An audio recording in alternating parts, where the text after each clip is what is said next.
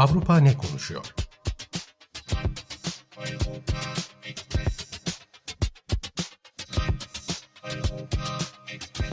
Avrupa medyasından yorumlar.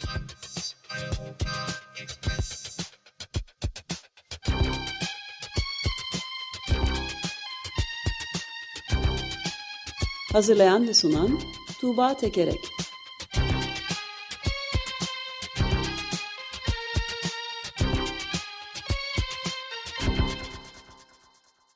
Günaydın Tuğba, merhabalar. Günaydın Ömer Bey. Günaydın. Günaydın Özdeş. Evet, ne var gündemimizde? Avrupa'nın gündeminde ne konuşuyor? Avrupa'nın gündeminde tabii ki bolca savaş, Ukrayna e, merkezli olarak e, çeşitli konular var. E, ancak ben e, yani açık gazetede siz e, bolca konuşuyorsunuz bunu. E, Avrupa'daki diğer olaylara bakacağım e, ben bu hafta. Ukrayna konusuna pek değinmeyeceğim. Britanya'dan başlayalım. Evet. E, siz e, ilk kısımda şeyden bahsettiniz. Britanya'nın e, Assange'ın Amerika'ya iade edilmesine yönelik olarak alınan mahkeme kararından bahsettiniz.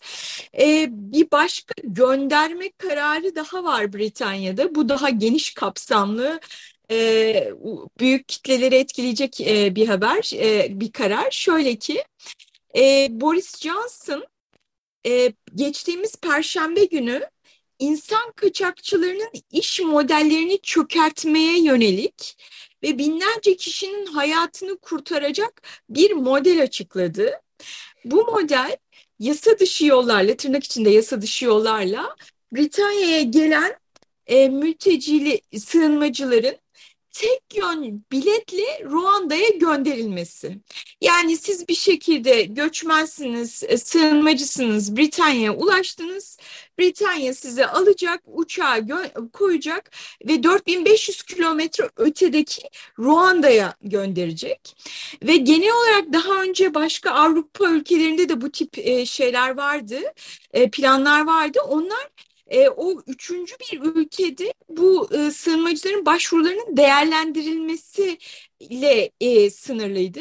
Ama burada Ruanda üç ay içerisinde bu başvuran kişileri, e, mülteci olmak, olmak isteyen kişilerin başvurularını değerlendirecek ve eğer ki sonuç olumlu olursa bu insanlar Ruanda'da kalacaklar e, en az beş yıl boyunca. Neyse ki bazı istisnalar var. Çocukları göndermeyecekler ve çocuklu anne babaları verecekler. E, Boris Johnson bu planı açıkladı. E, merhametimiz sınırsız olabilir ama insanlara yardım etme kapasitemiz öyle değil dedi. E, yardım e, ve, etmek için yapıyor yani. Tabii evet. tabii. Her şey mülteciler için. Kesinlikle işte e, yani insan kaçakçılarının iş modellerini çökertmek için e, işte bu denizlerin e, mezarlık olmasını engellemek için. E, peki ama Ruanda'da insan hakları, Ruanda nasıl bir ülke falan diye sorulduğunda e, Boris Johnson e, Ruanda dünyadaki en güvenli ülkelerden birisi dedi. Bunu tırnak içinde söylüyorum. E, ve göçmenleri almak, entegre etmek konusundaki performansı tüm dünyaca tanınan bir ülke e, dedi. İnsan hakları ihlalleri konusunda da e, son e, birkaç on yıldır e, tamamen dönüştüğünü artık bu problemlerin geride kaldığını söyledi. Ruanda ile ilgili şunu hatırlatalım. Afrika'nın nüfusu en yoğun ülkesi işte toprak ve kaynakları elde etmek konusundaki mücadeleler 1994'te bir soykırıma yol açmıştı. 800 bin Tutsi ve onları korumaya çalışan Hutular öldürülmüştü. Ruanda böyle bir ülke. Ee, İçişleri Bakanı Priti Patel e, işte geçtiğimiz hafta bu plan açıklanmadan önce Ruanda'daydı. Ee, orada oranın İçişleri Bakanı ile birlikte basın toplantısı yaparken bu modelin dünyaya önderlik edebilecek bir model olduğunu ve göç ve ekonomik kalkınma ortaklığı anlamında dünyada bir ilk olduğunu, yasa dışı göçle mücadele konusunda işte dünyaya örnek olabileceğini söylemişti. Tabii bütün bunlar şeyde düşündürüyor. Yani Britanya bunu yapıyor. Bu gerçekten söyledikleri gibi diğer ülkeleri de ön ayak olabilirler mi diye e, düşündürüyor. Evet ve ürkütücü bir olasılık bu tabii. Yani bütün bu önder model olma palavrasının arkasında çok tehlikeli bir yani hakikaten soykırımsal neredeyse bir tehlike yatıyor diyebiliriz. Evet, evet, evet, evet kesinlikle ve bunun hani sunulması, bunun paketlendiği şekil falan da gerçekten e, ürkütücü, tüyleri diken diken e, eden e, tarzda. E, Birleşmiş Milletler Mülteciler Yüksek Komiserliği bir açıklama yaptı. E, yeterli güvenlik ve standartlar olmadan e, üçün, insanların üçüncü ülkelere gönderilmesine karşı olduklarını söylediler. İşte bu tip e, organizasyonlar ülkelerin mülteciler konusundaki sorumluluklarını başkalarına transfer etmeleri, uluslararası sorumluluklarından kaçmaları anlamına geldiği ve mültecilerle ilgili anlaşmaların ruhuna aykırı olduğunu söyledi. Ve şöyle bir ifade kullandı. Savaştan, zulümden kaçan insanlar merhameti ve empatiyi hak ediyor. Meta gibi diğer ülkelerle ticaret konusu yapılmamalı şeklinde bir açıklama yaptı. Ee, ama e, Britanya'da bu planı elbette destekleyen e, geniş kitleler de var. Daily Telegraph'tan bir yorum aktarayım. E, şöyle diyor buradaki yorumcu. Amaç daha büyük bir kötülüğün önlenmesi, insan kaçakçılığının önlenmesi. Ekseriyeti zulümden kaçan değil de zengin olma arayışında olan genç erkeklerden müteşekkil binlerce göçmen Manş denizini geçmek için büyük paralar ödüyor. Amaç bunun engellenmesi. E, bu politikayı eleştiren solcular bunun yerine ne önerdiklerini açıklamalılar. Bakıl, bırakalım da tekneler geçsin mi? Bırakalım da hangi yoldan olursa olsun buraya gelmek isteyen herkese izin mi verilsin diye Daily Telegraph'ın sizlere bir sorusu var. Harika sorun. Peki ben şeyi anlamadım. Pardon bir şey benim cevabım evet. Peki. Eğer Evet. Bu insan kaçakçılığını nasıl e, engelleyeceğim? Ruanda'ya gönderilince ne olacakmış? E, bunun Yani yanıtını gelişme- da bunun yanıtında The Independent e, gazetesinden vereyim. Sol elimde Independent e, buna e, bu plana elbette karşı. E, şöyle diyor. Planın insanları Britanya'ya gelmekten caydırmak konusunda işe yaraması için Ruanda'ya gönderildiklerinde karşılaşacakları koşullardan korkması lazım. Dolayısıyla planın temelinde zulüm ve acı var. Yani senin söyleyeceğine, e, senin ım, soruna cevap verecek olursak, yani insanlar Ruanda'ya gönderildiklerinde hani orada korkunç koşullarla karşı karşıya kalacaklarını düşünecekler. O zaman Biz- yanlış ülke. Ukrayna'yı seçmişlermiş mesela. Daha korkutucu olabilir. Evet, evet, evet. Tam savaşın ve bombaların ortasına bırakmak da olabilirdi insanları. Ee, işte Independent şey diyor, bu plan çaresiz sığınmacıları kabul etmesi için fakir bir ülkeye para ödeyip bu sığınmacıları unutmak ve Büyük Britanya'nın ulusal vicdanını taşeronlaştırmak demektir diyor. Ee, Boris Johnson şey de söyledi bu açıklamayı yaparken eminim ki bir avukatlar ordusu işte mahkemelere taşıyacak bu kararı ama biz her şeyi araştırdık bu bütün işte uluslararası yasalara anlaşmalara uygun hani buna meydan okunmasını challenge edilmesini bekliyoruz ama hazırlıklıyız da dedi. Ee, ama en azından 5 yıl için e, Ruanda ile böyle bir anlaşma imzalanmış durumda şu anda.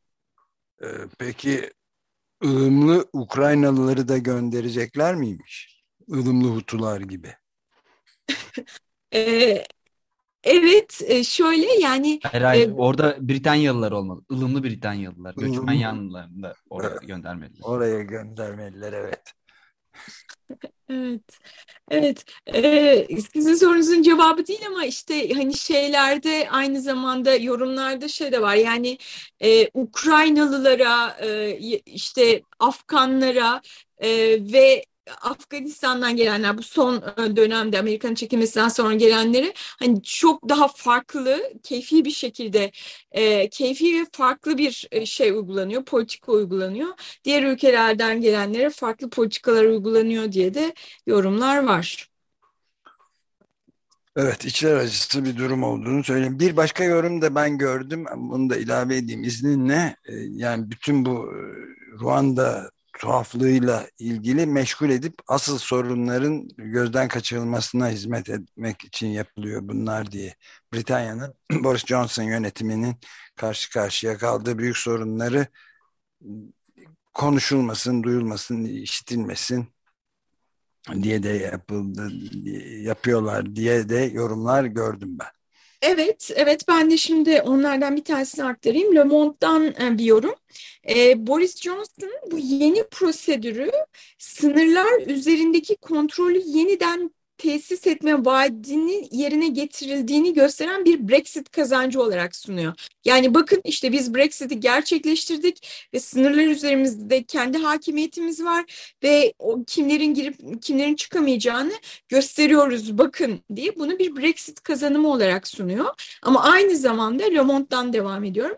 Asıl derdi partisi için tehlikeli olabilecek seçimlere 3 hafta yerel seçimlere 3 hafta kalmışken seçmenin dikkatini korona kurallarını ihlal ettiği için ödemek zorunda kaldığı para cezası ile ilgili skandaldan başka yöne çekmek. Ee, evet, e, burada açık gazetede konuşmuştuk önceki haftalarda. Ee, koronada Britanya, korona döneminde Britanya'da önlemlerin en sık olduğu zamanlarda e, işte Başbakanlık ofisinde parti e, doğum günü kutlaması böyle şeylerin yapıldığına dair medyada haberler çıkmıştı ve medya bunun peşini e, bırakmamıştı.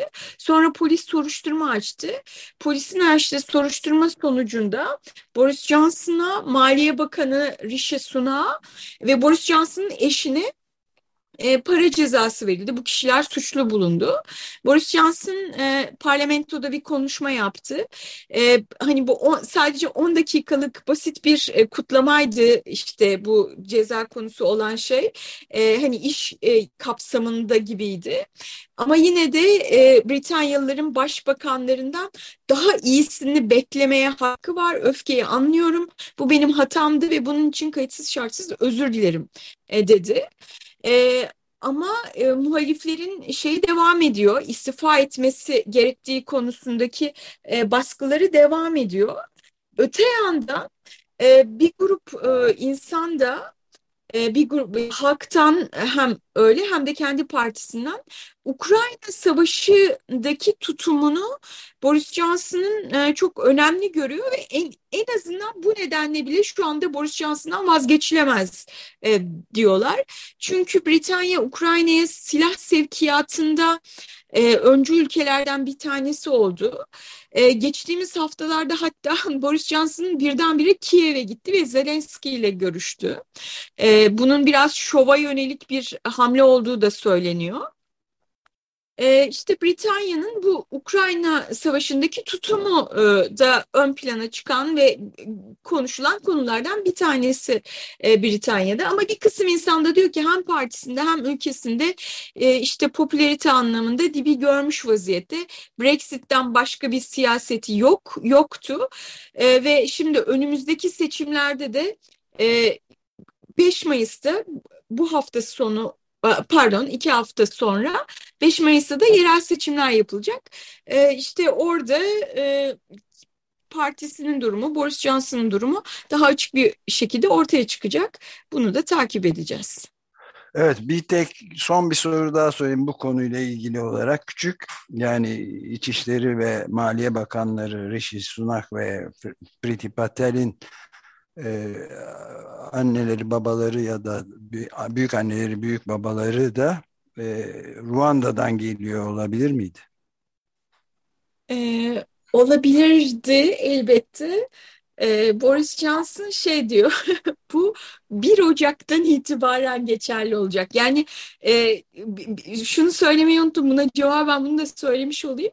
Hemen uygulamaya konacak bu plan. Yani haftalar içerisinde olacak deniyor. Ruanda'da e, işte bu insanların kalacakları e, prosedürler gerçekleştirilirken bekleyecekler yerler falan hazırlanmış. Haftalar içerisinde e, gerçekleştirilebilir.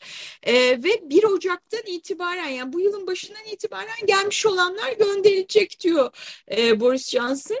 1 Ocak'tan gerisine gitmiyor. Priti Patel'in ve Rishi Sunan anne babalarına gitmiyor maalesef. Evet. Diyeyim. Onların açısından bakınca. Evet onlarınki Hindistan anladığım kadarıyla, bile, bilebildiğim kadarıyla o farklı. Evet. Sömürgesi. Peki Peki buradan buradan şeye geçelim. Ee, İsveç'te e, yine çok çok e, çok ilginç şeyler oluyor. E, İsveç'te Danimarkalı aşırı sağcı politikacı Rasmus Paludan e, Kur'an yaktığını söyledi e, ve Ramazan ayı boyunca da Müslümanların yoğun yaşadığı kentlere gidip Kur'an yakacağını açıkladı. Danimarkalı e, bir politikacı. E, babası İsveçliymiş. İsveç vatandaşlığı da var. Dolayısıyla her iki ülkede de eylemlerini gerçekleştirebiliyor. Danimarka'da partisi var ama o parti e, yüzde ikinin barajın altında kalmış yüzde 1.8'i. Meclise, e, parlamentoya girememiş. Şimdi İsveç'te Eylül ayında seçimler var. E, bu aşırı sağcı politikacı aday olmak istiyor ama aday olmak için yeterli imzayı toplayamamış. Dolayısıyla İsveç'te bir tur yapıyor. Kur'an yakma turu yapıyor. Kur'an yakma turuyla desteğini arttırıp İsveç'te işte milletvekili adayı olmak istiyor. Ee, bu, bu, bunu açıklıyor. İşte Kur'an yaktığını söylüyor. Sonra işte e, şu şu kentlere gideceğim İsveç'te Müslümanların yoğun olduğu e, kentlere diyor. E, tabii o kentlere gitmeden önce e, o kentlerdeki Müslümanlar, e, azınlıklar e, sokaklara çıkıyorlar ve organizasyondan önce ortada herhangi bir şey yokken poliste, polis araçlarına ve diğer araçlara e, saldırıyorlar. E, ateşe veriyorlar ve ciddi şiddet e, olayları yaşanıyor. E, bu olay yani burada tepki verilenin sadece Kur'an yakılması değil ya da sadece kelimesini çıkartayım buradan. Tepki verilen şeyin belki bir kısım insan Kur'an'ın yakılmasına ya da yakılacak olmasına tepki veriyor. Ama bir yandan da İsveç'te suç çeteleri e, var ve bu suç çetelerinin e, kendilerine boş meydan bulup e, bunları gerçekten e, söylüyor İsveç'teki otoriteler. Sonuçta çıkan olaylarda 26 polis ve 14 gösterici yaralanmış vaziyette. İsveç'teki polis şefi ben ülkede daha önce hiç e, bu kadar şiddetli olaylar görmemiştim e, diyor. Medyaya baktığımız zaman e, işte bu verilen tepkiler asla kabul edilemez ve burası bir hukuk devleti bu sürülandırılması gerek şeklinde yorumlar var. Ee, öte yandan e, protestocular şey söylüyorlar, kutsal değerlere hakaret yasası çıkarılmalı e, diyorlar. E, medyaya baktığımızda bu, buna ilişkin bir yorum var mı? Evet var. Deniyor ki mesela İsveç'ten Expressen gazetesi bu tür yasalar genellikle çoğunluklar tarafından azınlıklara karşı kullanılıyor. Örneğin Polonya'da LGBTİ aktivistlerine, işte Pakistan'da Hindulara, Nijerya'da ateistlere karşı kullanılıyor. Dolayısıyla asla bu tip e, yasalar e, İsveç'te e, olmamalı, e, tartışılmamalı, günde e, geçirilmesi tartışılmamalı diyorlar. E, konunun bir yönü böyle bir, bir de ilginç bir yorum var. E, polis daha donanımlı olmalı şeklinde yorumlar var. E, zira e, İsveç'te polis göstericilere karşı tazikli su ya da e, plastik mermi kullanamıyor. Sadece copu var ve hani ve olaylar silahı da çok- yok. Silahı var. Yani belli olaylarda belki normalde taşımıyorlar ama böyle e, büyük çaplı gösteriler olacağı zaman e, sanıyorum o durumlarda yanlarında taşıyorlar ve uyarı ateşi açıyorlar. Zaten bu şeyde de e, yaralananlar 14 gösterici yaralana, yaralandı demiştim. Bunlardan 3 tanesi seken kurşunlarla yaralanmış gibi bir ifade gördüm. Dolayısıyla işte e, Göteborgs Posten'den bir yorum. Polisin e, polis jopu ile silah arasında çeşitli kademeleri olmalı. İşte tazikli su kullanabilmeli ama Adalet Bakanı maalesef bunu reddetti e, diyor. E, buradan e, şeyde ilginç bir not yani İsveç'te polis tazikli su ya da plastik mermi kullanamıyor. Niye ille göstericilere müdahalede bulunmak istiyorlar onu da bilmiyorum gerçekten. Ama bu Rasmussen'in daha önce de sanırım Ramazan başlangıcında domuz çevirme eylemleri e, olacaktı.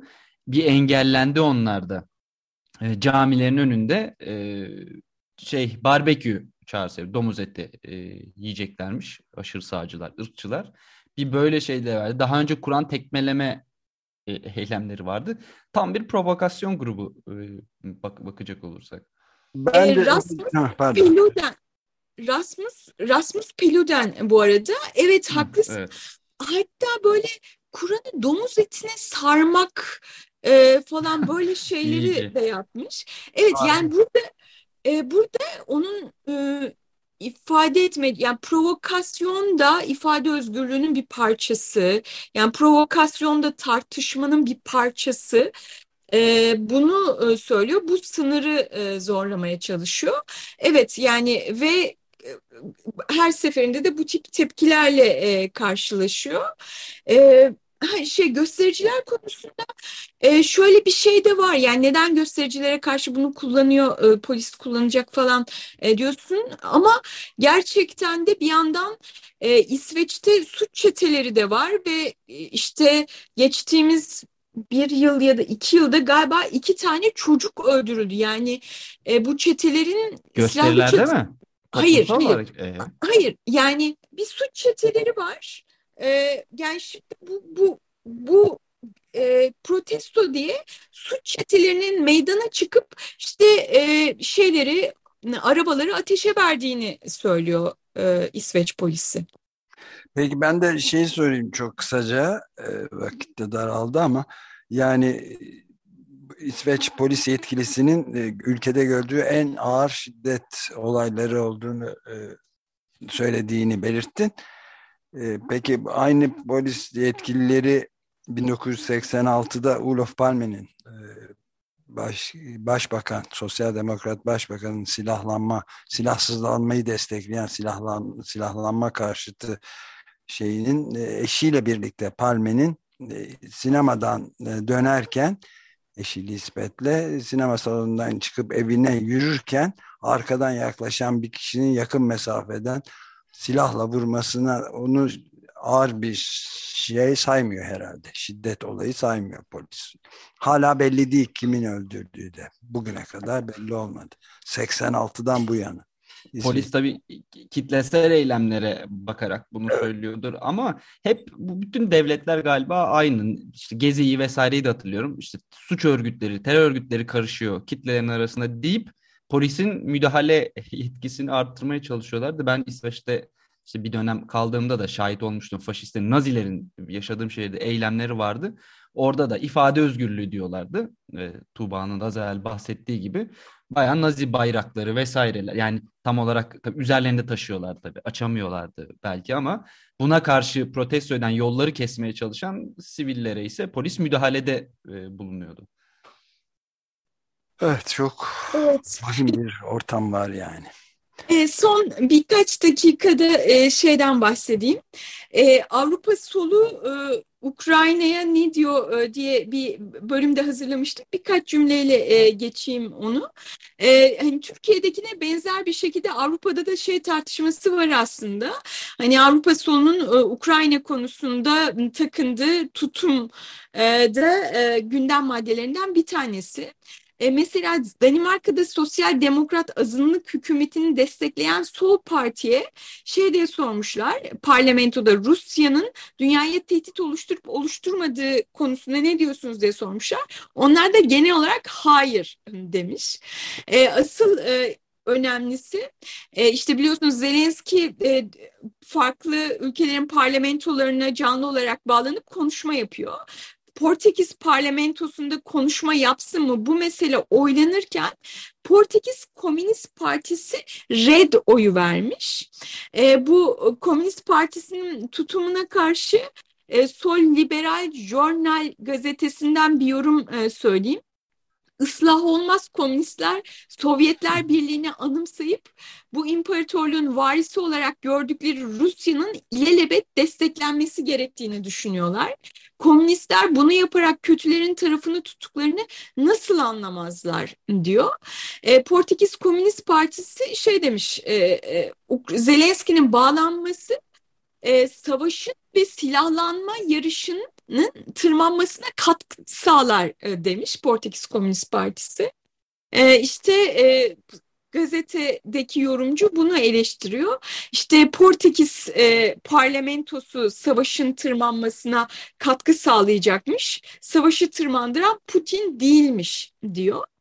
E, ve son olarak da Yunanistan'da da e, konuştu, bağlandı Zelenski e, parlamentoya. Ama konuşması sırasında oradaki Komünist Parti de e, şey o oturuma katılmadı. Sol eğilimli Avgi gazetesi de şey diyor, Putin'den korkmalı mıyız? Evet.